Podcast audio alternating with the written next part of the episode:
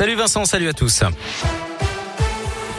Et à la une, cette bonne nouvelle à la SNCF, les syndicats ont levé le préavis de grève prévu pour ce week-end. Ils réclamaient notamment des hausses de salaire. Notez que des difficultés sont tout de même à prévoir hein, demain sur l'axe sud-est avec un TGV sur deux. Des conditions plus sévères pour voyager entre la France et le Royaume-Uni. À partir de samedi, il faudra un motif impérieux pour relier ces deux pays.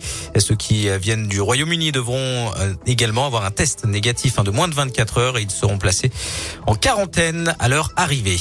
En parlant du Covid, le nombre de classes fermées stagne en France d'après le ministre de l'Éducation. 3150 actuellement. Par ailleurs, 110 000 faux passes sanitaires ont été détectés par les autorités. Une centaine de personnes ont été interpellées.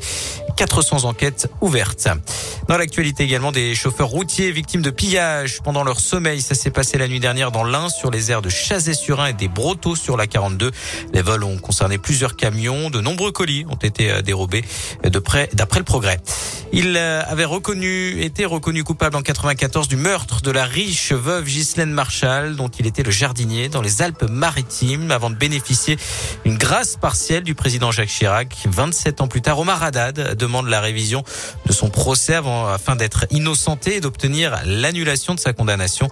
Révision qui pourrait être permise grâce à de l'ADN trouvé sur la scène de crime euh, près de la désormais célèbre inscription ensanglantée Omar m'a.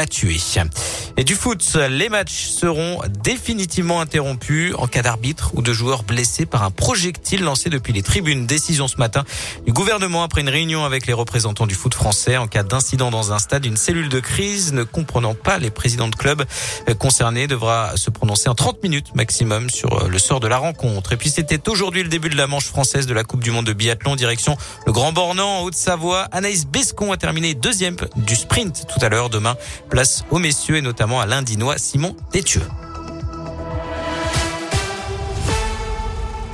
Merci beaucoup.